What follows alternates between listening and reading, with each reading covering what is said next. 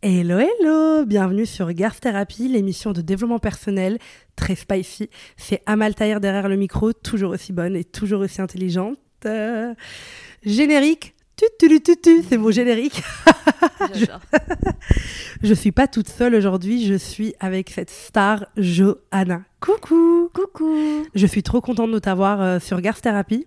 Il faut dire qu'on se connaît bien mais sans se connaître parce que qu'on s'est rencontrés à une soirée. Ouais.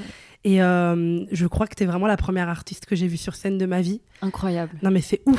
non mais c'est complètement lunaire. Je vraiment de mes souvenirs, c'est ça parce que j'ai une culture musicale un peu éclatée au sol, je le dis, je l'assume. Et euh, du coup, j'ai l'impression que c'était ma copine Célia qui m'avait traîné pour euh, t'écouter. Et je suis en mode, t'as trop de charisme. Elle a trop de flow, cette Merci. meuf, elle est incroyable. et du coup, toujours grâce à ma copine Angèle. Coucou Angèle Coucou Vous l'adorez, elle est encore là, puisque comme vous savez, elle est attachée de presse et elle travaille avec Johanna. Et du coup, elle a organisé ce petit, euh, cette petite safe place qu'on va créer ensemble pour parler de ton nouvel album, puisque Ouais. tu es chanteuse, artiste, et c'est Where is the Light? Where is the light? Est-ce que mon accent, ça va euh, Ouais, parfait, t'inquiète. Comment tu vas? Parce que c'est un peu le thème de l'album. Donc ma première question, c'est comment tu vas aujourd'hui, Johanna? Eh bah écoute, ça va. Je suis un peu fatiguée Mm. parce que l'album il est sorti là depuis trois semaines, donc je suis un peu dans une redescente euh, émotionnelle. Ouais. Donc euh, on va dire que euh, j'ai besoin d'hiberner un peu. ouais, je comprends. Et euh, mais en vrai ça va. Franchement, je, je suis contente. Trop bien. Et du coup, pour moi, cet album, c'est un petit peu. En tout cas, je vais donner mon avis. Tu me dis ce que t'en penses. Moi, j'ai l'impression que c'est vraiment un voyage et on voyage un peu dans ta tête, dans ton cœur. Et euh, on vient bah, parler de santé mentale. Donc, c'est un voyage euh, à travers la santé mentale. Et surtout, ce que j'ai l'impression, c'est qu'il y a. un- En tout cas, c'est vraiment mes mots, c'est qu'il y a vraiment un processus d'intégration. Donc, Mm. t'intègres des choses à chaque chanson. T'apprends des leçons de vie. Mm. Tu tombes, tu te relèves, tu t'écoutes. euh, jusqu'à arriver justement au dernier son qui s'appelle Extase. Et je trouve ça assez incroyable d'avoir fait ça. Explique-moi un petit peu comment est née cette idée de parler de santé mentale comme ça? Et surtout, est-ce que je l'ai bien décrit? Ouais, alors c'est une super description. euh, merci d'avoir mis les mots. Euh, en fait, l'idée, j'ai pas eu, enfin, j'ai pas eu l'idée. En fait, c'est venu tout seul. euh, en fait, quand j'ai commencé à travailler sur l'album, c'était en, en vrai, c'était pas très longtemps après la sortie du premier album Mm. Sérotonine. En vrai, j'étais dans une période assez chaotique. Euh, dans ma vie, euh, dans tous les sens du terme. Enfin, genre, en fait, j'étais en train de, comme tu dis, d'intégrer. Enfin, en fait, j'ai intégré euh, petit à petit Mm.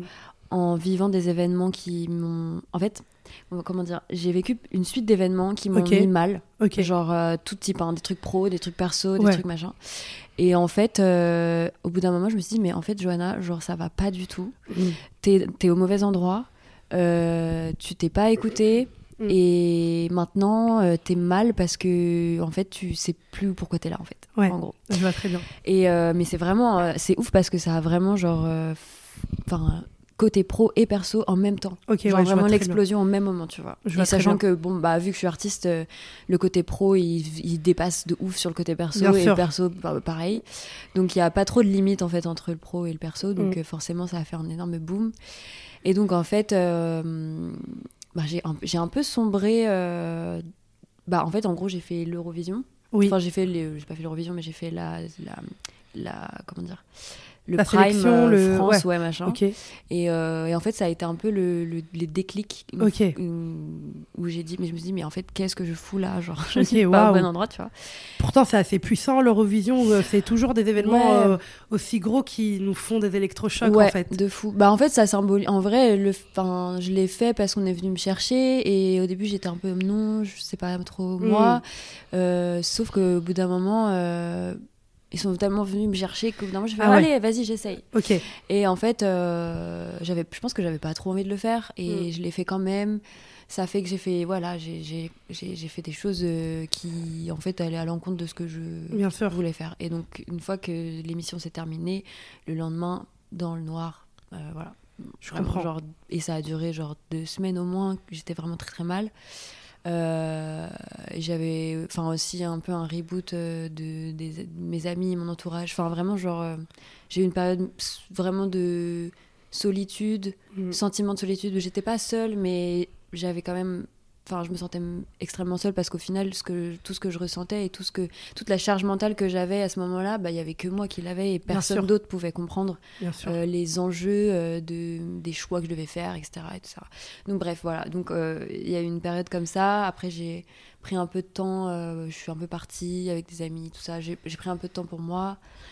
Et j'ai commencé à me dire bon enfin j'avais vraiment besoin de faire de la musique. Donc j'ai commencé à me remettre un peu dessus. Et et j'ai commencé à composer, euh, à écrire des premiers textes, à écrire des poèmes aussi. J'ai écrit mhm. beaucoup de poèmes dans cette période-là. Limite, j'avais soit j'avais pas la musique pour m'exprimer, il mhm. fallait que je passe par le poème, soit j'avais pas les mots quand je faisais une chanson. Enfin, c'était un peu genre. Je vois euh, très bien. J'avais deux choses. Euh, en fait, euh, j'arrivais pas à utiliser mes outils, quoi. Oui, je, comprends, non, mais je vois très bien. Et, et, en fait, voilà, j'ai commencé. Donc, la première chanson que j'ai commencé, enfin, que j'ai faite en me disant c'est pour l'album et tout, c'est Fighting, du coup. Ouais. Donc, c'est la chanson qui, pour moi, est genre la plus intense dans l'album. Et même quand je la joue sur scène, c'est. Voilà, c'est. C'est une chanson qui retrace mon parcours, qui est vraiment personnel, mm. euh, qui décrit l'accumulation, l'accumulation, l'accumulation de traumas, d'anxiété, de, trucs. Et, euh, et voilà, donc j'ai, quand j'ai fait cette chanson, je me dis, ok, je sais là où je veux aller. Je, veux, je, veux, aller dans ça. Et, et en fait, tout le long de l'album, j'ai réussi à. Ouais, en fait, à faire un point avec moi-même. Mm. Et. Et aussi à me retrouver. Parce mm. que du coup je m'étais perdue en fait. Genre euh, je m'étais perdue et j'avais besoin de voilà de de retrouver euh, qui je suis vraiment en tant qu'artiste. Bien sûr. Quels sont mes enfin vraiment euh, quelle est ma sensibilité et, et, comment je peux la suivre. Et en fait faut juste que je m'écoute tout simplement. Et que j'arrête d'être people pleaser parce que je suis people pleaser. Voilà c'est ça. Je suis un peu genre je, je, déteste déranger je déteste mettre les gens, euh, enfin, de blesser les gens. Enfin, je sais pas, j'ai toujours peur de blesser les gens, de déranger, de penser qu'à ma gueule. Enfin, j'ai trop peur de ça.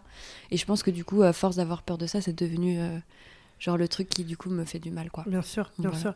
C'est assez intéressant de parler de people pleasure. Enfin moi mm. c'est quelque chose que je connais bien et je peux être autant en fait moi je suis vraiment genre un duo genre je peux être autant people pleasure que garce genre mode euh, tant pis. Mais s'il y a bien une chose que j'ai appris en faisant des podcasts euh, parce que du coup j'ai un peu comme toi genre poèmes et chansons moi c'est genre parler dans mon micro ou écrire mes livres, tu mm. vois, c'est un peu, euh, c'est mes outils en fait, et quand j'en ai plus aucun, je sais plus donner de la tête. Mais c'est clair que ce truc de people pleasure, c'est que je pense que profondément, c'est très dur d'accepter que parfois tu te choisis toi mm. et que tu peux pas toujours choisir les autres et te choisir toi. Et en fait, c'est très, euh, c'est très problématique à l'intérieur de soi. Ça fait un peu des interférences où il y a plein de petites parties de toi qui se battent parce mm. que en fait, tu devenir adulte aussi, c'est parfois comprendre que tu peux pas choisir deux choses en même temps et toi et les autres. Et en fait, c'est extrêmement culpabilisant parce que quand on aime quelqu'un, on... en fait, moi, je pense que ma plus belle leçon ces dernières années, c'est de m'être dit que quand les gens qui m'aiment me disent non, bah, il faut que je mm. sois contente parce qu'ils le font pour eux. Et qu'est-ce qu'il y a de plus beau que de voir quelqu'un qu'on aime Pardon. qu'est-ce qu'il y a de plus beau que de voir quelqu'un qu'on aime qui se choisit? Je trouve ça euh, magnifique, mais, on ne le voit pas comme ça. Euh, en fait, euh, je suis archi d'accord avec toi et je pense que c'est une leçon que j'ai appris aussi du coup et que je suis toujours en train de voilà, je suis encore en train de me battre contre, contre le people pleasure. Mais mais oui, en fait c'est hyper important euh, de, de bon, déjà de savoir ce que toi tu veux, ce que tu veux pas, ce qui te met mal à l'aise. En vrai, mm. le malaise, genre vraiment, quand tu es mal à l'aise dans une situation, ça veut dire qu'il y a un problème, en fait. Mais on n'est pas. Enfin, moi, je sais que j'ai mis des années à comprendre qu'en fait, quand je suis dans cette situation, ou avec telle personne, ou tel type de personne, bah, je suis mal à l'aise, mais et en fait, ça veut juste dire que c'est qu'il faut pas que j'aille là-bas, en fait, enfin, tout simplement. Mais c'est dur d'identifier les, choses comme ça quand tu, tu, tu, te fais passer en deuxième, en fait, parce que, bah, en fait, ça veut dire quoi? Ça veut dire que tu passes ta vie à pas à essayer de pas froisser les gens, pas, enfin, en fait, au bout d'un moment, euh, et après, ça retombe sur toi. Bien sûr, toujours. Évidemment, parce que les gens en face de toi, eux, ils pensent à eux, tu vois. Bien sûr. Donc, euh, ouais, il y a vraiment un, un... c'est genre, ouais, c'est, je sais pas comment dire, mais j'ai un peu, enfin c'est comme si j'avais tu sais quand, quand tu es trop empathique et que et que tu traînes pas enfin que es avec des gens autour de toi qui sont pas forcément empathiques genre euh, en fait tu es dans un ouais. es dans un tourbillon euh, de où en fait c'est toi qui dois régler tous les problèmes, Bien sûr. les tiens et ceux des autres. Et si tu fais pas ceux des autres, euh, on va te pointer du doigt quand même. Et si tu fais les tiens, on va pointer du doigt. Enfin, en fait, il y a pas de solution. Il n'y a pas de solution. Genre, il faut Bah ouais. juste genre trouver l'équilibre et genre arrêter de vouloir euh, Et couper quand et il faut couper, couper. de fou. Ouais. C'est hyper important. Je suis totalement d'accord avec toi. C'est être avec des gens qui matchent pas notre euh, énergie d'empathie, de, de, tu vois. C'est, tu vois, moi je dis toujours quelque chose, c'est que quand on est entouré de personnes, qu'on le veuille ou pas, ils vont nous impacter énergétiquement. Et en fait, tu auras juste l'air d'être trop, trop Mm. gentil, trop sensible, trop à l'écoute, trop machin. Vraiment. Et c'est des choses qu'on va toujours retourner contre toi, alors qu'en fait, on a besoin dans ce monde qui est déjà si difficile de gens qui bah, chérissent nos trop et qui Ouais. chérissent nos, bah, nos sensibilités et nos vulnérabilités, parce qu'on en a plusieurs. Parce que être avec des personnes avec lesquelles tu dois les choisir, les aider, et en même temps, tout ce que tu fais n'est jamais assez bien et tu as beau tout faire, tu trouves pas de solution. En fait, ça va pas. Mm. Et surtout, s'écouter, ça c'est tellement important, tu vois, c'est que on est tellement cartésien dans notre société, on se dit, euh, limite, c'est je crois que ce que je vois, et du coup, quand tu as une Ouais, intuition au fond de ouais. ton ventre qui est en mode, cette personne te met mal à l'aise, tu vois, comme tu l'as dit tout à Mm, l'heure, mm, ben, on n'arrive pas à se croire. On est en mode, mais non, pourquoi je suis mal à l'aise? Je suis folle. Je suis c'est- trop T'as besoin de. En vrai, au final, tu, tu vas jusqu'à te prendre la grosse claque dans la gueule. euh, non, mais c'est vrai. Enfin, et, euh, mais oui, oui. C'est, Ouais. en fait, euh, en vrai, la leçon euh, de, de, de cette période et de, de cette volonté de sortir de la dépression et tout ça, et de cette, al- 'fin, la, la finalité de, cet al- 'fin, de cet album, c'est genre. euh, bah, en fait, merde, c'est quoi que tu disais déjà? Je, je te disais, bah, c'est quoi la finalité de cet album? Tu disais par rapport à la dépression. Oui, mais avant, tu... attends, t'as dit un truc, j'ai, fait un lien. Je te parlais des personnes qui nous entourent, de la sensibilité, des gens qui acceptent nos vulnérabilités. Ah, j'ai pas oublié ce que je voulais dire, mais putain, c'était hyper logique dans ma tête. Ah oui, voilà, c'est ça. Ah. Genre, euh, de, enfin, en, en gros, euh, tu, tu, tu as besoin de. Enfin, moi, en tout cas, j'ai toujours besoin de prendre une claque, Ouais, même si je le sentais dans mon ventre. ouais. euh, une claque où, genre, vraiment, genre, c'est obvious. Ouais. Que, genre, là, en fait, il faut que je parte, il faut que je quitte cette situation. Et du coup, genre, vraiment, la leçon, c'est juste maintenant, quand j'ai une intuition, et en vrai, genre, je j'y vais pas, en fait. J'écoute. Ouais. c'est fini ça. Genre, euh, si je le sens pas, euh, soit j'en parle, soit je. Voilà, Ouais. mais. Ou alors, juste, je, je me retire, en fait. Enfin, Bien voilà, sûr. ça y est. Bien sûr. Parce Ouais. que c'est vrai que ces claques, ben en fait, euh, une claque, deux claques, trois claques, quatre claques, ça commence à faire beaucoup pour toi, pour, pour moi, enfin pour toutes les personnes qui nous écoutent, qui vivent ça. Mm. C'est qu'au bout d'un moment, les claques, ça fait beaucoup trop et il faut plus en prendre. Et j'aimerais revenir sur quelque chose que tu as dit au début, que j'ai beaucoup aimé, c'est quand tu as dit j'étais entourée, mais il y avait quand même un sentiment de solitude. Genre, Mhm. j'étais pas seule, mais j'avais un sentiment de solitude. Tu veux dire quoi par là? Parce que je trouve que c'est tellement genre accurate. Hmm. Bah, je, je pense que tout le monde, euh, en vrai, euh, tout le monde ressent ça. Enfin, Mm. dans nos sociétés, on est, on a beau être entouré constamment, euh, Mm. à la fin, euh, c'est hyper deep ce que je veux dire, mais à la fin, quand t'es dans ta tombe, t'es tout seul, tu vois. Ouais. Et, euh, et aussi, comment dire, je pense qu'il y a aussi le, le fait que, bah, en vrai, enfin, ma vie en tant qu'artiste, du coup, j'ai aussi ma société, euh, genre, euh, je compose, j'écris, je suis euh, interprète, je monte sur scène, Mhm. je gère des réseaux sociaux, je, enfin voilà, il y a, y a, Ouais. il y a une vie personnelle, enfin, les amis, les parents, la famille, machin. En fait, bah, malgré le, tout ça, enfin, c'est rare d'avoir autant de choses à faire et à gérer dans, dans une vie. Euh, Enfin, en fait, ça veut dire quoi? Ça veut dire que je, genre, j'ai une charge mentale déjà en tant que femme, de toute façon. J'ai une charge mentale en tant que femme traumatisée. Euh, j'ai une charge mentale en tant qu'artiste qui s'expose. Mm. Euh, en plus, j'ai un discours et j'ai des prises de position euh, politiques, donc je me, encore m'expose encore. Bien sûr. Plus, bah voilà, monter sur scène, quand tu sors un son, les gens ils donnent leur avis. Enfin, en fait, je suis constamment confrontée au regard des autres Bien sûr. et, et à l'avis des autres. Et, y a, et en fait, tout le monde, tout le monde a, se donne le droit de donner son avis sur qui je suis. Et euh, en fait, c'est pas normal, c'est extraordinaire comme situation. Tu vois ce que je veux dire Genre, c'est- on, est, on est On est pas plusieurs à le vivre. ça, bien sûr. Mais c'est vrai que dans cette situation, euh, à la sortie de mon premier album et, euh, et la- le commencement de l'écriture du deuxième, euh, je me sentais extrêmement seule parce que je pense que personne autour de moi pouvait comprendre ce que j'étais en train Ouais. de vivre en fait. Et, euh, et, et je pense que parfois ça fait du bien d'avoir des gens autour de toi qui comprennent, même s'ils comprennent pas Mm. parce qu'ils n'ont pas les clés, Mm. euh, qui, qui, qui sont juste en mode compassion, bienveillance Ouais. et, euh, et surtout euh, bah, être entouré de gens qui t'apaisent, qui te Mm. rassurent, qui te disent ok c'est ok que là tu sois dans le mal, que c'est hyper important en fait Mm. d'avoir des gens autour de toi qui qui soit capable de prendre le relais en fait euh, Bien de sûr. ce que toi enfin ouais de l'amour que tu peux avoir pour toi Mm. bah, que d'autres gens puissent prendre, prendre le relais de l'amour Ouais. qu'ils ont pour toi pour enfin tu vois ce que je veux Ouais, je vois très bien. donc euh, voilà C'est très, ouais, c'est très vrai. Et je trouve aussi, moi, moi, j'ai lu une phrase là il y a quelques jours qui m'a un peu trauma. C'était, euh, enfin, quand t'as un problème, quand t'as un truc comme ça, les gens peuvent t'aimer autant qu'ils veulent, mais il y a que toi qui pourras te lever pour te battre Ouais. pour toi.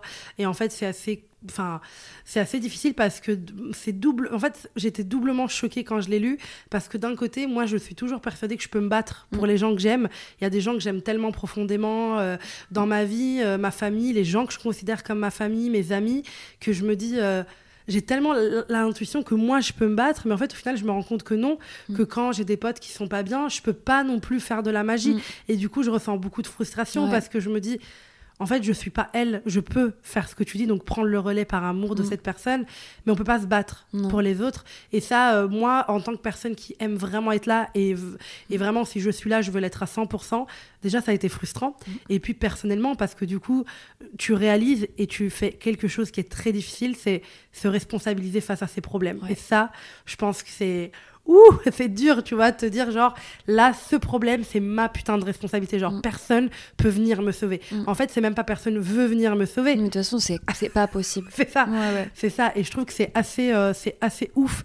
Et, euh, et pour avoir aussi vécu euh, déjà une dépression, bah, dans ce moment-là, par exemple, il n'y a pas grand monde qui peut littéralement te sauver. Mm. Et euh, d'ailleurs, toi, ça a été comment pour toi Si tu as envie d'en parler, si tu te sens prête, euh, du coup, tu as vécu la dépression. Mm. Euh, comment elle se matérialisait dans ton quotidien, en toi Si tu as envie d'en parler, bien ouais, sûr. ouais.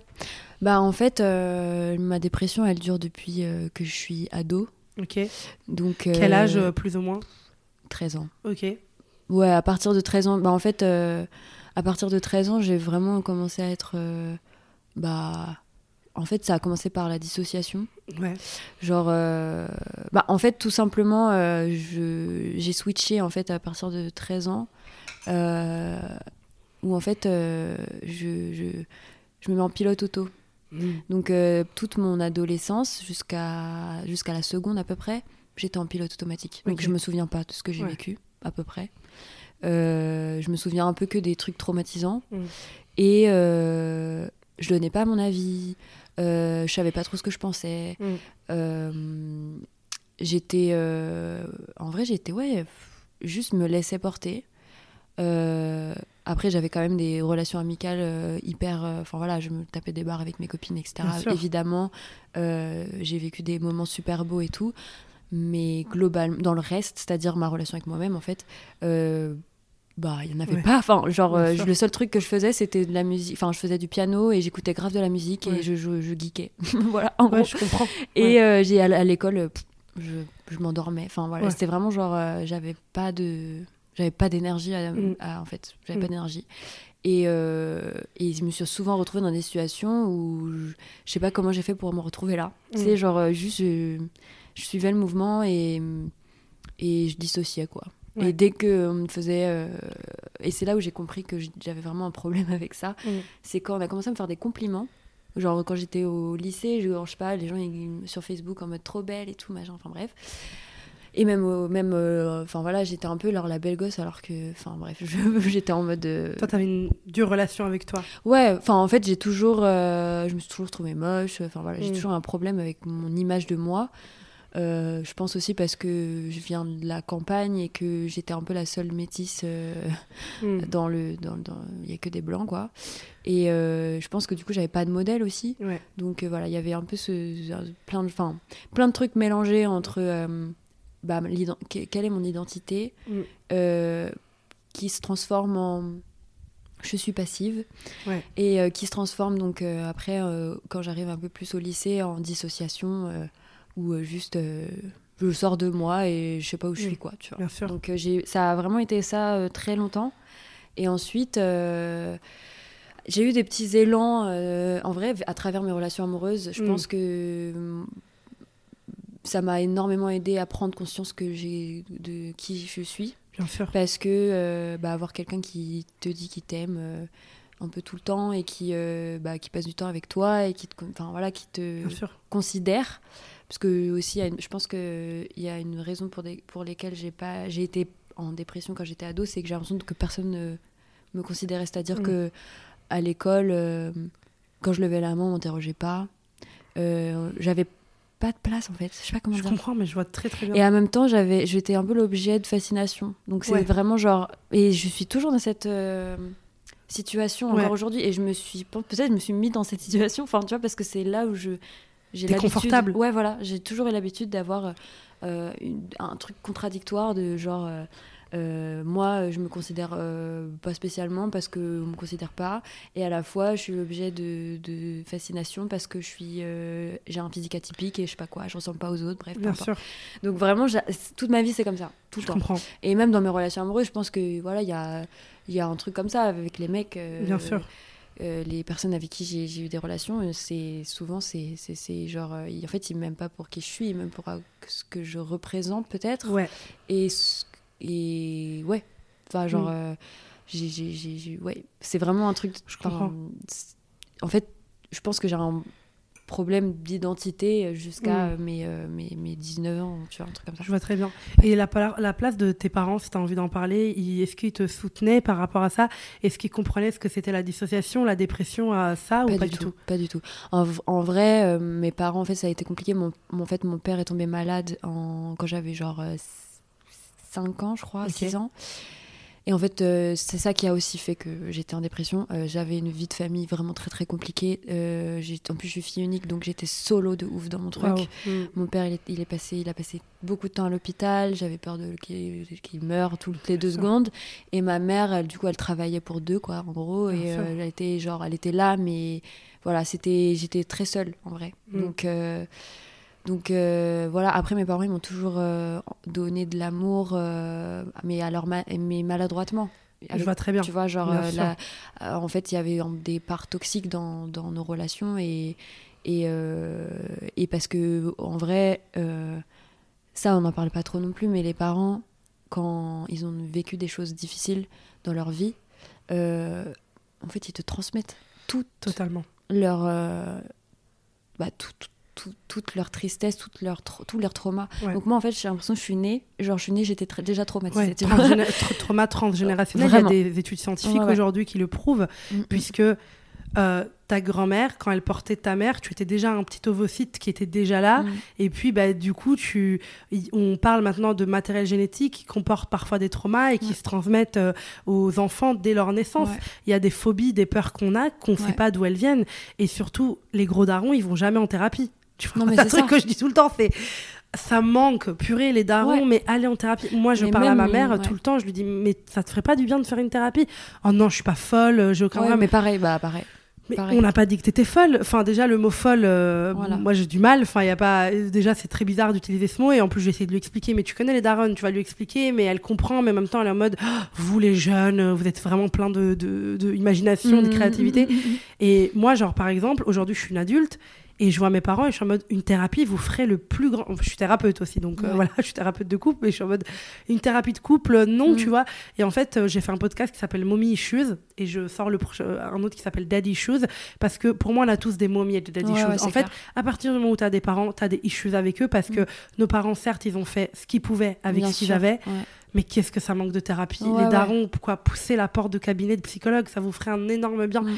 Et aujourd'hui, par contre, avec euh, comment on traite le sujet de santé mentale aujourd'hui, on en parle beaucoup. Les gens, enfin franchement c'est dur ce que je veux dire, mais les gens qui font des enfants sans aller un peu chez le psy, s'ils peuvent se le permettre financièrement, je trouve que c'est une, une mauvaise décision parce que on devrait tellement régler ce qu'il y a en nous avant de, tu vois, Bien avant d'être parent. 20 parents, c'est un rôle de ouf, on se rend pas compte. Pour moi, ça, enfin, le fait que, tu vois, moi j'étais sage-femme et je voyais des personnes pas bien Mm. et qui, tu vois, y a- faisaient des enfants, qui ouais. faisaient des enfants et qui avaient des traumatismes, on veut tu en voilà, et c'est pas leur faute. On n'est Mm. jamais coupable de nos traumas. Mais pourquoi ne pas régler ça? Mm. Euh, Il y a 10 séances de l'accès. Ouais, c'est Moi, l'accès. Il y a enfin, 10 tu séances vois, de psy euh, offertes, mais c'est tout quoi. Non, mais Ouais, enfin. c'est l'enfer. moi, là où j'étais euh, dans ma campagne, euh, le C'est psy, mort. c'est quoi en fait? Mais oui, mais bien sûr. Mais c'est et puis tout le monde est au courant dans les petites campagnes comme ça aussi. J'ai l'impression que si tu vas, oui, mais tout le monde tu te tout le monde. Non, mais... c'est pas Paris. Tu vois, à Paris, tu vas chez le psy, mais limite personne n'est au courant. Ouais. Mais moi aussi, je viens de- d'Italie, tu vois, dans le nord, et c'était pas une très grande ville. Après, j'étais à Venise, mais de base, j'étais dans une toute petite ville, une petite campagne. Déjà, vraiment, je pensais que les psys, c'était pour les personnes pas malades, tu vois, mentalement, vraiment, tu vois, quand j'étais plus jeune. Mais surtout, je me dis, j'aurais jamais pu. Mm. Tout le monde aurait été au courant que j'allais chez le psy, Mm, donc mm, euh, c'est c'est Non, très il y a un grave. problème. Euh, Moi, j'avais carrément pas, limite pas idée de ce que c'était. Bah, bien enfin, sûr. tu vois. Bien sûr. Et mes parents, ils, je pense que c'était un... En fait, le truc, c'est que quand t'es dans le vif de la d'une situation, dans l'urgence, tout le temps, t'as pas le temps de penser à ça. Bien sûr. Et en plus, je me disais, comme tu as vu ton père euh, malade, du coup, il y a aussi cette euh, peur de perdre le contrôle du jour au lendemain quand t'annonce une mauvaise nouvelle. Oui. Il y a toujours cette. Ah non, Qu'est-ce qui va se passer en demain? fait, c'est ça. Moi, en fait, en gros, genre, euh, il y a une partie de moi aussi qui est construite de genre, euh, j'ai peur de demain. Je et aujourd'hui, je suis toujours comme ça. hein. Là, euh, Ouais. aujourd'hui, on est lundi. Euh, hier, euh, j'ai fait, j'ai, fait une insomnie cette nuit parce que Ouais. le lundi, pour moi, c'est dans mon, dans ma vie depuis que je suis Ouais. petite. Le lundi, c'est un, un jour, un mauvais jour. Ouais. Mais ça, c'est hyper ouf que tu m'en parles parce que je rigole, mais c'est pas du tout drôle. Mais samedi soir, du coup, moi, j'ai la même chose avec le dimanche. Ouais, ouais. Pour moi, c'est le pire jour, Mm. vraiment. Il y a trois ans, en fait, j'ai eu un énorme truc qui est arrivé un dimanche Ouais. et ça m'a traumatisée. Ouais. Et j'étais dans mon lit avec mon mec et je faisais que me retourner. Et j'étais en mode, et il me dit ça va et tout, parce que tu sais, tu te rends pas compte, mais tu respires fort, euh, tes Ouais, jambes ouais. elles bougent un peu, parce Mm. qu'en en fait, ton corps il est en mode anxiété. Et là, du coup, je lui ai avoué que j'avais un problème avec le dimanche et que c'est pour ça que je badais, parce que moi, je me lave le dimanche à 21h. hein. Je me lave pas avant, je suis en déprime le dimanche. Ah ouais. Je cale toujours, euh, soit j'essaie de caler une bringue le samedi pour être un peu en mode gueule de bois et tout, mais je sais que le dimanche, ça provoque en moi un stress d'anxiété Mm. qui est horrible. Alors que j'adorais cette journée avant, mais depuis que j'ai vécu un mauvais truc, je- j'ai peur que quelque chose me tombe dessus, Mm, tu vois. Mm, mm. Et, euh, et, et du coup, j'en ai parlé avec mon mec. C'était la première fois déjà que je le disais à quelqu'un. Déjà, ça, c'est assez. euh, voilà. Mais en plus, je me suis rendu compte de la faute. Enfin, tu sais, quand je l'ai dit à voix haute, j'étais en mode, en fait, j'ai peur d'un jour de la semaine. Tu vois, genre, c'est complètement mais- ouf. Mais Mais oui, mais en fait, c'est imprimé en toi. ça se passe vraiment dans mon Ouais, corps, ouais. tu vois. C'est ouf. Et du coup, que tu me dises que toi, c'est pareil avec le lundi, je me sens Ah ouais, moins seule, j'avoue. Je suis un peu en mode, ok. Ça me rassure. Mais c'est ouf comment notre corps, il se rappelle de petits c'est traumatismes, de petites choses et il répète Mm. cette peur euh, quelque part. Ah non, mais enfin, moi, je suis imprimée. euh, Ouais, je suis en- là, justement, du coup, en parlant de, du coup, de thérapie, tout ça, euh, je suis allée voir une psy il y a un an. Ouais, mais bien sûr. Mais c'est toujours euh, tardif. T'imagines, toute ma life, euh, Bien sûr. sur. C'est quand que tu as vu le mot dépression pour la première fois et que tu as fait Oh, Mais en fait, j'ai. Enfin, en vrai, je- C'est qui qui à dit C'est qui qui t'en a parlé? Ok, petit à petit, la psy, déjà. ok. Il y a un an, du coup? Ouais. Ok. Donc avant, t'avais jamais vu de psychologue? Non. C'est ouf. Alors que j'ai. Enfin, enfin, je- ça va pas du tout. Enfin, bien et sûr, en- et limite, limite l'année où j'ai vu la psy, c'est l'année où j'avais déjà pris conscience qu'il fallait que je travaille sur moi. Donc j'avais déjà commencé à travailler sur moi. Bien sûr. J'avais déjà commencé à genre euh, régler des problèmes, à, agir sur des choses. Ouais. Donc ça veut dire que ouais, genre euh, en fait, et même quand j'ai vu la psy, après ça m'a mis encore plus mal. Parce que j'ai tellement capté que j'ai accumulé trop de. Enfin, tu Elle remue, elle remue de ouf. ça remue. Ouais, elle prend une casserole et la mode pfff, et toi t'es en mode ah ouais j'avais oublié ça ou ah ouais ah j'avais oui, bah oublié c'est ce ça, trauma. le- le- quand tu redécouvres les trucs, mais. C'est violent. C'est, c'est- en, fait, en fait, après, je me suis retrouvée. Enfin, j'ai- j'ai fait ça pendant un an. J'ai mis toutes mes économies. Bah ouais, tu m'étonnes. Bah une psy ça coûte cher. Hein. Genre, euh, Moi c'est le- 70 euros la séance une Oui, fois par semaine, hein, Oui, c'est énorme. C'est extrêmement cher.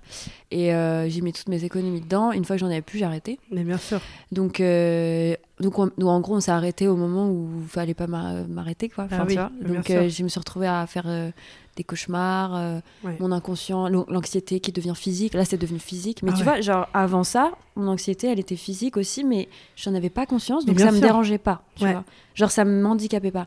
À partir du moment où j'ai pris conscience, en voyant la psy, de tout ce qui allait pas, et que je me suis retrouvée plus accompagnée du jour au lendemain parce que je pouvais plus Mhm. payer, je me suis retrouvée vraiment en mode Ouais. maux de ventre, euh, Ouais. mais genre euh, malade quoi. Ouais. Et j'étais malade pendant des mois.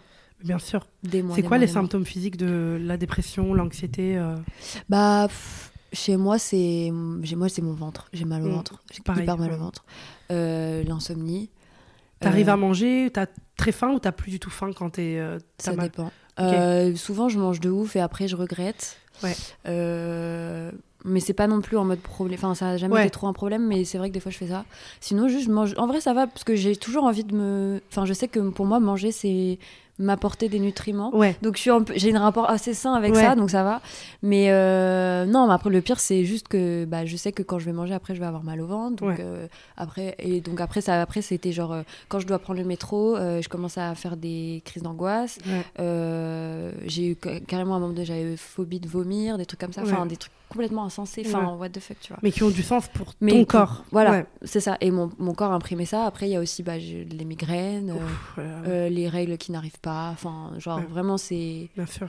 C'est des trucs méga. Enfin, ouais, c'est. Et c'est. euh, mes trucs d'hormones, enfin ça change mes hormones, Mm. enfin c'est un truc de ouf, genre vraiment Non, mais c'est ouf. C'est invisible, hein, mais c'est là, tu vois. mais c'est là. Moi, c'est ça qui me rend ouf avec la santé mentale, c'est qu'on a mode euh, c'est invisible, c'est invisible. euh, les gens, ils y croient pas trop. Et puis quand on parle, les gens, ça les fait un peu euh, en mode. Il y a des gens qui sont très non, mais j'y crois pas, ces trucs de santé mentale. Mais en fait, c'est là. C'est juste que c'est pas parce que vous ne savez pas rentrer dans la tête des gens et le voir que ça n'existe pas. Mm.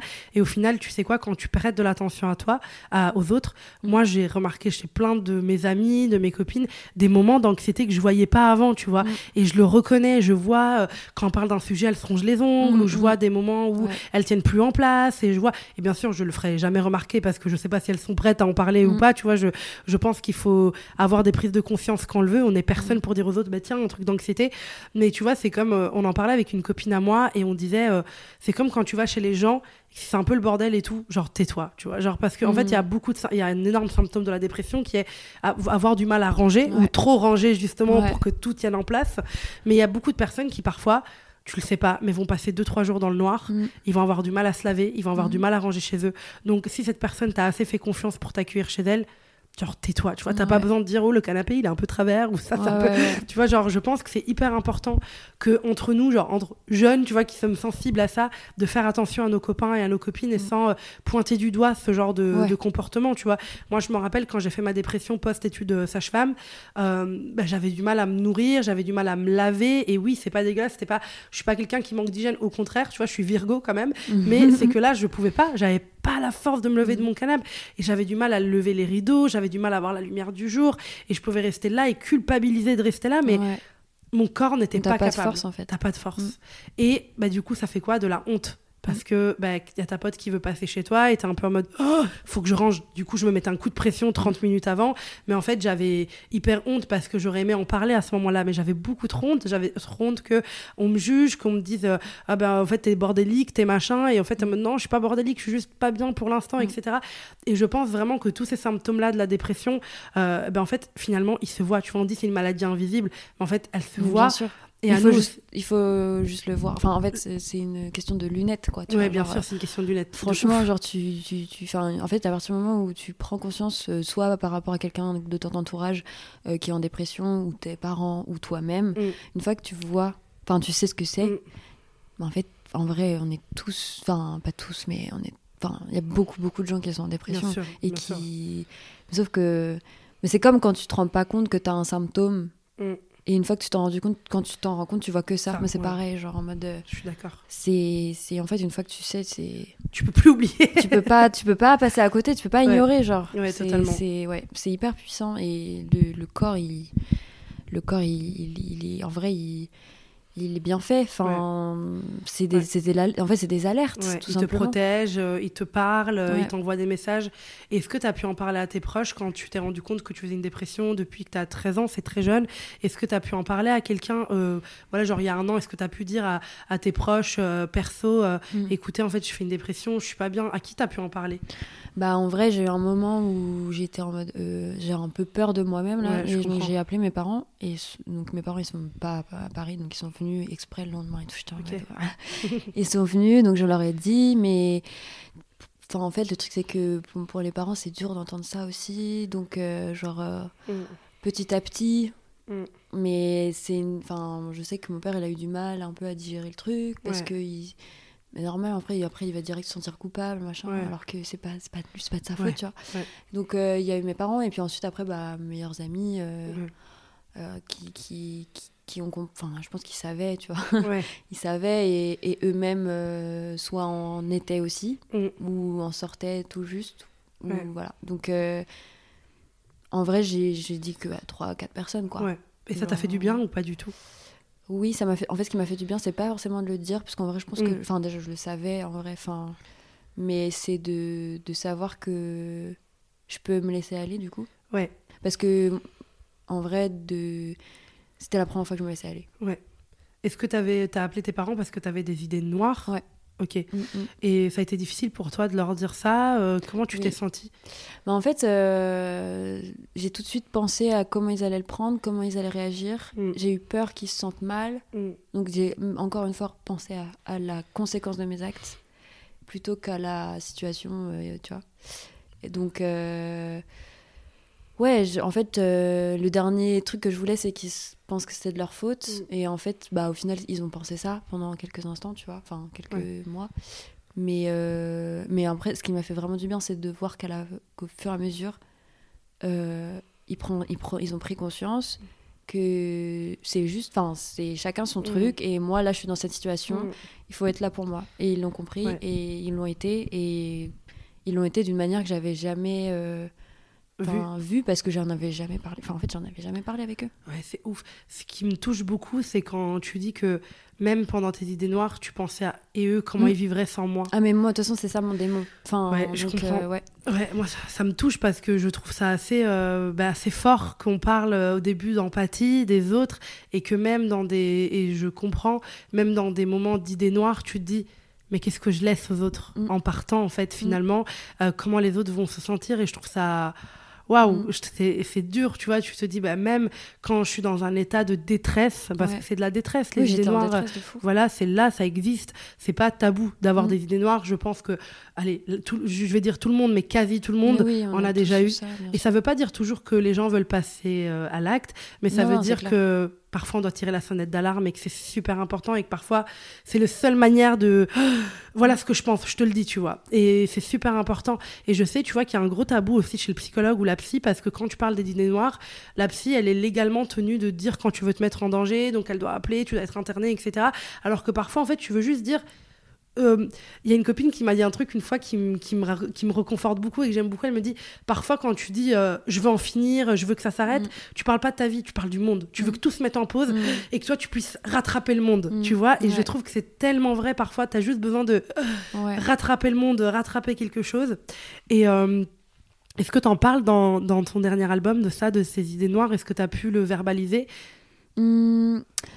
Bah en fait euh, dans l'album j'ai pas en fait j'ai essayé de enfin vraiment moi ce que je voulais c'était de parler surtout du chemin vers la lumière. C'est ça, c'est ça. donc j'ai pas trop épilogué sur euh, Ouais, le sur- côté ouais. dark même si l'album en vrai il y a moitié qui est dark et Ouais. moitié qui est mais c'est dark mais sur le chemin tu vois. Ouais, c'est genre la- le, le, quand quand tu quand j'ai déjà commencé à avancer dans tu vois le premier Where is the Light la première chanson c'est déjà en train de c'est un peu genre la fin tu vois Ouais, je vois très bien. c'est-à-dire euh, bah par exemple Where is the Light je l'ai écrit en... parce que je j'avais l'impression d'être euh, un peu la meuf trop chiante tout le temps trop deep euh, qui qui était tout le temps là pour plomber l'ambiance et je me disais mais pour je me sens tellement seule genre en mode vous vous êtes tous lumineux et moi je suis là je, je- Ouais. espèce d'ombre qui, qui rôde avec vous et qui Ouais. vous tu vois alors je et, comprends. et, et, euh, alors qu'en vrai c'est pas ça mais c'est comme ça que tu vois je, je voyais le truc et, euh, et, et ensuite euh, bah rêverie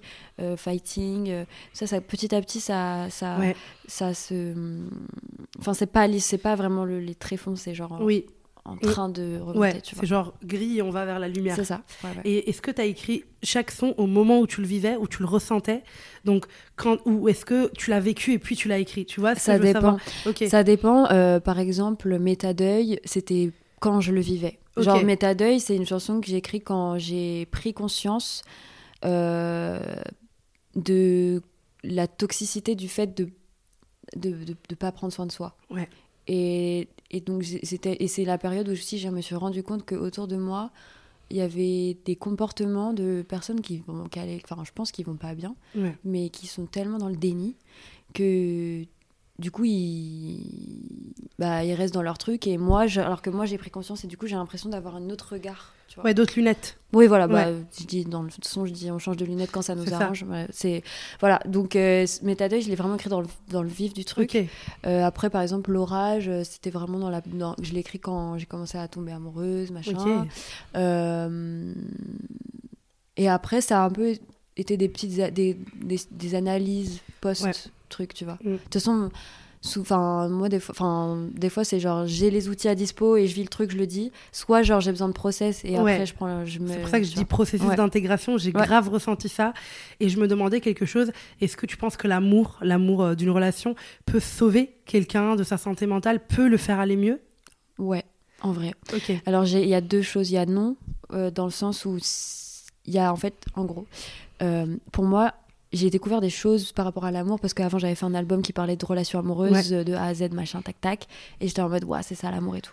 Euh, euh, bon, je pense qu'on saura jamais ce que c'est l'amour. De toute façon de chaque relation est différente et ça dépend où t'es dans ta vie etc Mm. en revanche j'ai appris euh, que c'est pas l'amour en mode euh, avoir une relation amoureuse rencontrer quelqu'un qui t'aime. Mm. je mets des guillemets parce que euh, je pense que ça peut arriver très souvent que t'as l'impression de tomber amoureuse de quelqu'un ou que quelqu'un tombe amoureux de toi et en fait je pense que tu tombes amoureux dans des périodes de ta vie qui te enfin moi j'ai l'impression que genre quand je tombe amoureuse c'est une période euh, j'ai en fait je tombe amoureux de ce que j'ai besoin c'est-à-dire que, euh, par exemple, quand quand j'ai j'ai une période où j'avais besoin de, de me sentir valorisée, parce que ma relation d'avant, euh, genre, c'était l'inverse. Sans t'es rabaissé. Du coup, euh, je pense, mais sans, mais je choisis pas, je suis Bien vraiment sûr. tombée amoureuse. Oui, tu vois. oui, bien Et sûr. il y a vraiment une alchimie de ouf et tout. Bien sûr. Mais en fait, genre, euh, c'était que de la fumée, enfin, Ouais. dans un sens. Je vois très bien. Dans le sens où, là, genre, euh, peut-être que en fait, la personne, elle aimait une image de moi et que pareil, moi, j'arrivais dans sa vie à un moment où, enfin, tu vois, en fait, en tu avait vois ce que je besoin. veux dire Mais oui, grave. Et donc, et donc, euh, et puis le problème aussi, c'est que la, les histoires d'amour, elles sont romancées d'une manière, avec une vision très patriarcale. C'est très. euh. En fait, on, on- on- je, je sais pas, je pense qu'il y a vraiment un problème de d'identifier, de ce qu'on identifie comme amour. Mm. Et je pense que l'amour, en vrai de vrai, déjà, c'est juste de l'amitié. je suis tellement d'accord. Dans le sens où, amitié, dans le sens où, genre, pas, pas en mode. euh, parce qu'il y a tellement de gens aussi qui sont en mode. Ils sont amis par intérêt, machin. Donc, Non, non. mais Amitié, amitié. amitié en mode, tu peux être dans n'importe quel état. Ouais. La personne, elle t'aime, elle sait. Ouais. De, elle connaît tout ton panel. Ouais. Et genre, même si t'es dans le panel euh, relou, elle t'aime quand même. Et elle te voit comme tu es. Ça, c'est ça, c'est ça, ça C'est sauve. incroyable. Ça, ça sauve. Et même si c'est une relation amoureuse ou une, même une relation amicale, euh, ce genre d'amour inconditionnel, ça, ça sauve, je pense. Ouais. En tout cas, moi, aujourd'hui, c'est, je pense que c'est ce qui m'a vraiment aidé Mm. à remonter la pente. Ouais. Sinon, je sais pas où je serais, Ouais. mais vraiment, euh, parce que quand t'as, t'as des, t'as un problème à- pour t'aimer toi-même, Mm. euh, et que en face de toi, il y a des gens qui t'aiment pas pour qui t'es vraiment, mais en fait, il y a un, c'est, quoi Il y a rien, il y a un vide en fait. Enfin, tu vois. Genre les, les fondations, elles sont complètement instables. Donc euh, ouais, franchement, euh, l'amitié vraiment, et, et je pense que l'amour c'est de l'amitié avec d'autres euh, branches qui s'ouvrent, tu Ouais. vois. Mais je, enfin, tu vois, je pense vraiment que ça sauve. Ouais, je suis Ouais. d'accord. Et tout à l'heure, tu disais un truc. euh, tu vois, je suis très douée pour passer du coq à l'âne, mais j'adore. Euh, tout à l'heure, tu disais, bon, déjà, je suis totalement d'accord avec cette vision de l'amour inconditionnel, euh, de aimer les gens tels qu'ils sont. Mais il y a un truc super intéressant qui est relié à ça, où tu disais, euh, j'avais l'impression d'être le petit démon, genre l'énergie noire avec Mhm. plein d'aides de lumière. Mais je me demande, est-ce que, est-ce que le but est d'être lumière ou noirceur, ou est-ce que le plus Mhm. important c'est d'être authentique? Parce que moi, je préfère avoir des personnes qui vont, un moment dans leur vie, pas dégager cette lumière, etc. Mhm. Parce que la lumière fake, moi, j'en veux pas trop, tu vois. Je préfère une pote qui me dit, euh, Là, je suis pas bien, tu vois. Ouais, ouais. Parce que de la fausse lumière pétillante, euh, tu vois, voilà. Et, euh, et dans le déni aussi. Moi, Ah j'ai ouais. une discussion avec une pote il y a pas longtemps qu'on décrit toujours de meuf solaire et pétillante. C'est vraiment n'importe qui, je te la présente, tu vas me dire elle est solaire et pétillante. Et on en parlait et elle me disait, en fait, c'est pas que je suis solaire et pétillante, c'est que c'est mon mode de survie. Mm. C'est que si je vais en profondeur, je suis dans la merde, tu Mm. vois. Et elle, c'est la pote, elle le fait pas mal, mais à chaque fois que tu vas vivre un truc trauma, son conseil, ça va être meuf, n'y pense pas. Tu vois, genre, elle, en fait, Ah elle ouais. fonctionne comme ça. Elle, mais elle fait ça avec elle aussi, elle est en mode. Tu vois. Ouah, comment Et elle fait Je sais pas, mais je sais pas, mais je lui dis fais attention parce qu'un jour ça peut revenir, Ouais. ça peut exploser. Je te le souhaite pas. Pourquoi je te souhaiterais ça Mais voilà. Mais je pense que tu vois, le but c'est pas d'être lumineuse ou d'être euh, darkness, Mm. c'est d'être authentique dans Ouais. ce que tu ressens et d'être aligné avec ce que tu ressens, tu vois. Donc je dirais where is the light et where is the real shit, Ouais. tu vois. Non, mais de toute façon, euh, en vrai, significativement, cet album, euh, musicalement, euh, Mhm. les thématiques, ma voix, Mm. comment j'interprète l'image, euh, ce que ce que je raconte aussi, Mm. enfin le storytelling Mm. qui est genre ma vie du coup. Euh, c'est genre égal authenticité. Ouais. Enfin tout ça, en fait, c'est la moi qui découvre que j'ai besoin d'être authentique, sinon je suis dans la merde. C'est ouf. Et, Et, ça c'est donc c'est vraiment le donc pour moi limite c'est c'est vraiment genre le enfin c'est un album qui marque un Mm. tournant dans ma life genre Mm. vraiment en mode ça marque le début de OK c'est bon stop Ouais. Genre maintenant, euh, si toi, je le fait. sens pas, j'y vais pas. Si j'aime pas, j'y vais pas. Je m'en bats les couilles. Genre, arrête, j'ai arrêté en fait de Ouais. faire euh, plaisir aux gens qui en plus forcément m'apportent pas euh, Oh, de manière équilibrée ce que moi je pourrais apporter. Donc ça dégage. Maintenant, euh, je vais là et je sais où je vais et, et je reste authentique. Bien et sûr. donc et je pense que l'authenticité dans la dans quand- par- et la dépression, euh, enfin tu vois, genre en mode, euh, je pense que tu peux aussi être en dépression parce que tu sens qu'autour de toi il y a rien qui est vrai. L'enfer. Je vois très très bien. Non mais Ouais. et c'est facile dans ce monde hein, aujourd'hui euh, de Faire vois. semblant. Ouais. Bah ouais. Et même sans Ouais. te rendre compte que tu fais semblant. Enfin, mais tu fais pas exprès. Mais genre, tu vois.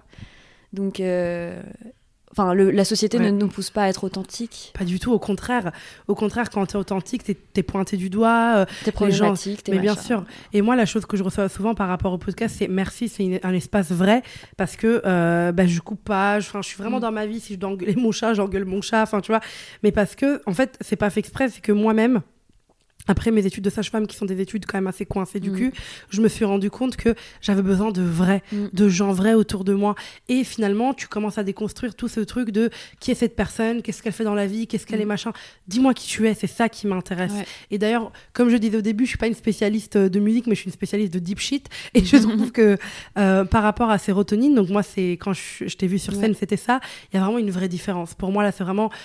On sent que tu as mis tes tripes là-dedans. Je dis pas que tu les avais pas mis dans sérotonine, mais Ouais. là, on sent que ça vient de toi. C'est vraiment ton petit cordon ombilical entre Ouais. toi et cet album parce que on sent vraiment que tu l'as vécu. Tu parles de choses que tu ressens, que tu as vécu, que tu as traité l'information, que tu l'as Ouais. digéré et que maintenant, en fait, ça peut aider plein de personnes à, je dirais, avoir de l'espoir aussi parce qu'on en a besoin par rapport à la dépression. Parce que moi, par exemple, là, je souffre pas de dépression, mais j'ai souffert pendant longtemps d'anxiété. et J'en souffre encore un peu parce que c'est ma vie depuis que je suis bébé d'être anxieuse.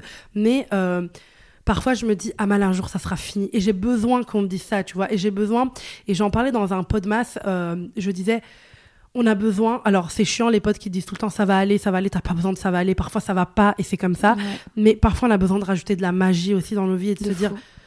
Tu sais quoi, je suis quand même anxieuse pour demain, donc autant que je me dise qu'il y a au moins un truc bien qui va arriver quelque part et que parfois on mette de la magie d'enfant dans notre vie, tu vois, genre parfois on... Enfin, tu sais, il y a une phrase qui dit on essaye toute notre enfance d'en sortir, mais en fait, Ouais. mine de rien, on passe toute notre vie d'adulte à essayer de revenir un peu enfant et, je pense que c'est important aussi dans la santé mentale, tout ça. C'est comme le fait de te faire une tisane ou de te faire une sieste. C'est de la merde en vrai face à la dépression Mm. qui est une vraie maladie. Mais qu'est-ce que ça fait du bien de Ouais. Prendre quelques minutes pour soi Tu vois, moi aujourd'hui, je commence plus une journée sans que j'ai pris 20 minutes devant mon café, moi et mon café, tu vois. Ouais, C'est extrêmement important, je pense, de se donner euh, ce genre de temps-là, ce genre de self-care. c'est clair. Et je voulais te demander, c'est quoi un peu toi, tes types self-care? C'est quoi les trucs bêtes, pas bêtes, enfin peu importe, qui te font du bien et qui mettent un peu de magie dans ta vie Ben, en vrai, euh, déjà quand je me réveille le matin, c'est genre, j'ouvre j'ouvre direct les volets et la Mm. fenêtre. Genre, euh, juste, tu sais, Ouais. la petite respiration, Ouais. genre d'air frais. Même s'il fait super froid, genre, Ouais, de je m'en fous, je, c'est, ça me réveille.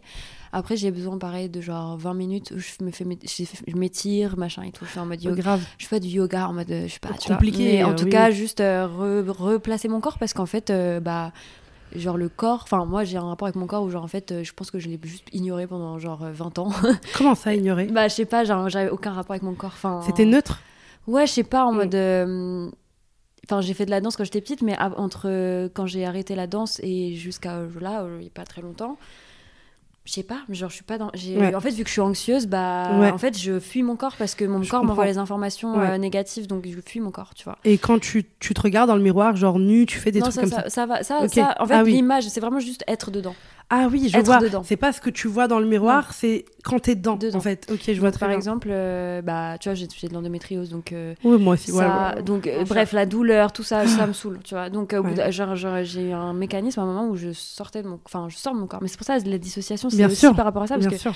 et et, et par pareil avant de monter sur scène avant j'étais dans un état de j'étais malade de ouf Mm.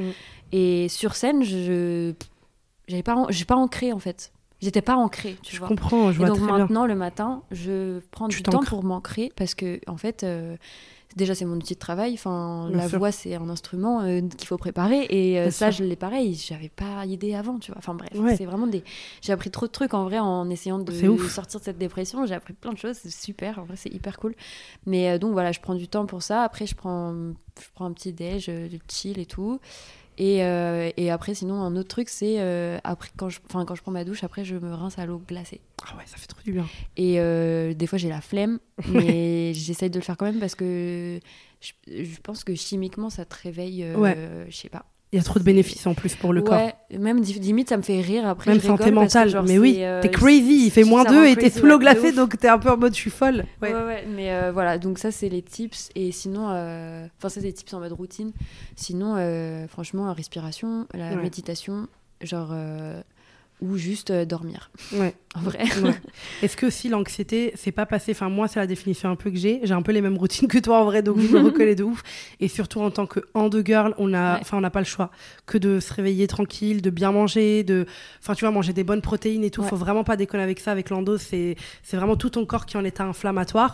Et d'ailleurs moi je me demande souvent s'ils veulent bien mettre un peu d'argent dans des études d'endo, ça serait pas, ça serait vraiment pas de trop, pour qu'on sache est-ce qu'il y a des liens entre l'anxiété, l'endométriose, parce que genre toutes mes copines qui ont de l'endométriose c'est des meufs anxieuses as fuck et du coup je pense qu'il y a un lien où ton corps est tout le temps en état inflammatoire de l'endo et en plus t'as de l'anxiété Mm. mais euh, je sais plus ce que je voulais dire tiens je sais plus où j'en étais En vrai, euh, genre, j'ai fait du coup, parce que euh, j'ai vraiment vécu le truc de errance euh, médicale. ouh waouh Genre, Ouais. euh, même encore aujourd'hui, hein, franchement, là, je, je suis, enfin, je suis pas traitée. Ouais. En fait, on a essayé de me traiter, ça marche pas.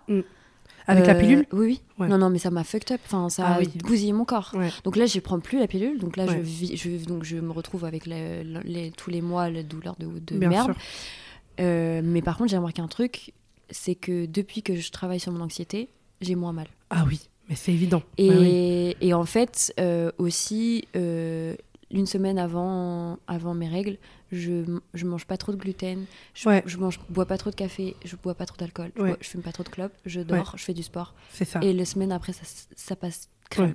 oui parce que tu sors Donc, de l'état inflammatoire Oui. tu sors de l'état inflammatoire puisque l'endométriose par définition c'est une maladie inflammatoire Ouais. qui va mettre ton corps tout rouge Mm. tu vois et du coup bah, le fait de faire du sport d'aller se balader de prendre l'air de bien manger de pas trop fumer de pas trop boire bah, ça aide ton corps à être bien tu Mm. vois le café c'est extrêmement inflammatoire tout Mais ça fait remonter le taux de cortisol. Et, ça. et en vrai, genre, je pense qu'il y a vraiment un lien entre Ah ben oui. le stress ouais et l'en- et Ouais. l'endométriose. Et surtout, Enfin, je sais pas si tu sais, j'adore donner cette info, donc euh, j'avoue que c'est un peu par plaisir personnel.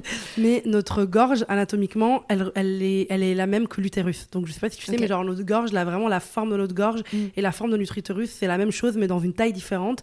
Et euh, du coup, on dit aussi que pour euh, apaiser son utérus, pour lui apporter du love, etc., il faut aussi dire les choses ou les écrire Ouais. ou les parler tout seul. Moi, j'ai développé un truc, c'est que parfois, je prends mon micro ici, mais j'enregistre pas, mais je raconte ma vie, tout ce qui me stresse, tout ce qui Mm. Et je parle toute seule dans mon appart 20 minutes. Et à la fin, je suis en mode, ah, je en mode, c'est incroyable. Ouais. Parce que parfois, j'estime que le problème, euh, je suis pas prête à en parler avec quelqu'un, j'ai pas envie d'avoir l'avis de quelqu'un, j'ai juste envie de, De faire enlever le point. Voilà, de faire le point. Et je trouve que l'écriture, parler, on nous a beaucoup trop déconnecté de ça. On est vraiment, euh, j'ai l'air tellement vieille quand je dis ça, mais tu sais, avec les réseaux sociaux, etc. bon, moi, je bosse dessus, j'adore ça. Mm. Mais parfois, on a besoin de se reconnecter à des trucs assez bruts, tu vois, Mm. genre, euh, tu vois, genre. euh, j'ai fait une énorme, vraiment une énorme crise d'angoisse il y a trois ans et j'avais une copine à moi, Amina, au téléphone qui m'a dit raccroche et va mettre tes pieds dans l'herbe, tais-toi, tu vois. Genre, elle me disait, genre, calme-toi, va dehors, connecte-toi à la nature. Et en fait, on se rend pas compte le bien que ça fait de parfois revenir à des choses simples, Mm. brutes, surtout quand on travaille dans un milieu où on est exposé, où on est stressé, où on est machin, peu importe, même si vous travaillez dans un bureau, bah, vous avez peut-être des collègues hyper chiants, misogynes, tu vois, euh, et en mode j'en peux plus. On a besoin de revenir à des choses plus simples, plus, Pour plus, prendre du recul. plus vrai, tu vois, pour notre corps. Et je pense que, moi, je pense qu'il n'y a pas d'hasard et je pense que l'endométriose, bon, le- tout le monde s'en tape, mais en vrai, l'endométriose, c'est une maladie qui est très handicapante. Mm.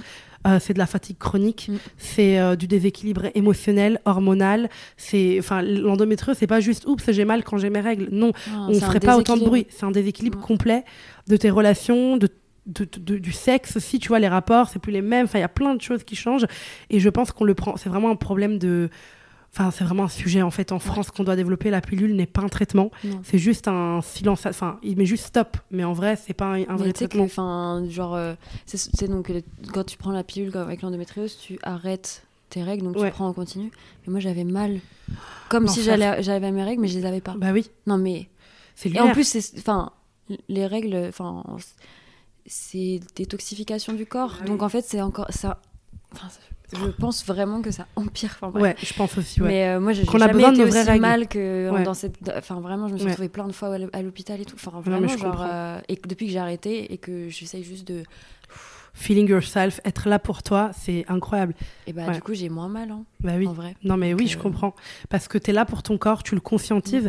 Et puis c'est ouf. Moi, ça m'a beaucoup marqué ce que tu m'as dit sur le fait que tu étais, juste pas dans ton corps pendant des années.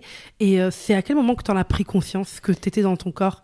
Bah, en vrai, c'est quand j'ai commencé à méditer, Ok. euh, couplé avec des cours de chant. Parce que le cours de chant, c'est, à à un moment donné de ma vie, c'était une torture. Dans le sens où. euh, J'arrivais pas à chanter, je- je- Mm. parce que ou alors en fait parce que tout simplement je me prenais trop la tête et Ouais. j'étais pas dans mon corps. Mm. Du coup bah j'ai demandé à mon corps quelque chose qui que je pouvais Ouais. qui pouvait pas me donner Bien puisque sûr. je lui donnais pas l'importance, tu vois. Mm. Et donc euh, donc c'est quand j'ai commencé à me dire ok pff, respiration, Mm. euh, genre euh, euh, chant, méditation, sentir tout, Mm. enfin juste sentir ton corps, Bien genre sans en avoir peur, parce Ouais. que c'est ça aussi. Quand t'es anxieux et que tu dis, on te dit, respire, moi avant, avant respirer pour moi c'était un enfer, parce que ça voulait dire que j'allais sentir que ça va pas, Ouais. tu vois. Ouais. Donc il faut, je pense qu'il faut vraiment genre euh, apprendre à respirer, vraiment. Mm. Mais même peu importe ce que tu fais dans la vie, juste genre deux secondes, Ouais. cinq minutes, même trois minutes, trois minutes, Ouais. avec conscience, juste inspirer, expirer. C'est incroyable. Mais Il y a une vraiment, application pour ça, comment elle s'appelle l'application gratuite il y en a plein, mais je crois que c'est Headspace. Respire non relax. Ah non. Avec le truc qui monte et qui descend. Ah oui, ouais, bah la- ça c'est de la cohérence cardiaque, Ouais, mais c'est hyper. Ouais, ouais, ouais, non, mais ça Ça fait grave du bien. Mais quand tu fais une crise d'angoisse, ça, ça enlève tout en fait. Ouais, ça enlève tout, tout direct. C'est Mm. ouf. Mm. Et euh, dernière petite question. Euh, si aujourd'hui, enfin, genre par rapport à ta journée d'aujourd'hui ou genre de hier, t'écouterais quoi comme chanson de ton album euh, là, si tu devais en écouter une maintenant? Franchement, là, je suis en Laquelle euh, mode, euh, dicte un peu ton. Allez, ta dernière semaine, genre. Bah franchement, Apocalypse. Ok, très Ouais. bien. Voilà.